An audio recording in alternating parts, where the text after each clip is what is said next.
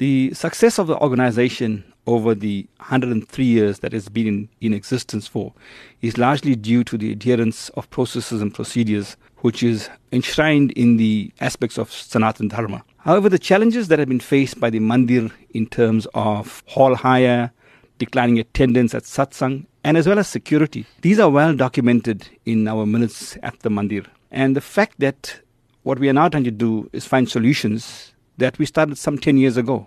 The deliberation process is ongoing.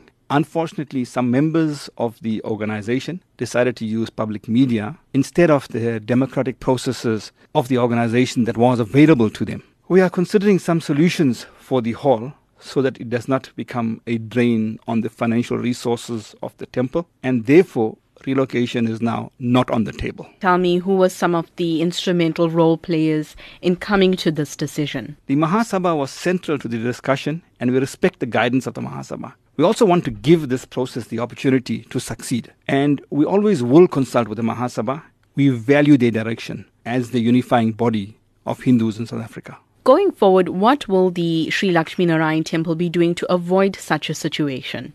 I think that's a very, very important question, and we need to give some direction with regard to that. We really appreciate the involvement of the community thus far. We, hold, we also hope that the involvement of the community in the immediate surrounds of the mandir will result in increased attendance at satsang, which I believe is the ultimate goal of everybody. The most important thing is that the debates that we've had recently, the publicity we have recently, all that will be futile if the attendance at the mandir does not increase from an average of 15 at the moment, which is very low in any mandir. So activities the, at the mandir are ongoing and to indicate the mandir is hosting a puja, Narsingh Jayanti, on the 28th of April between 8.30 and 12. This puja is open to the public. We have registration open and it's only open for next three to four days. The planning started almost a year ago in July last year, which is an indication of our continued commitment to the propagation of Hindu Dharma.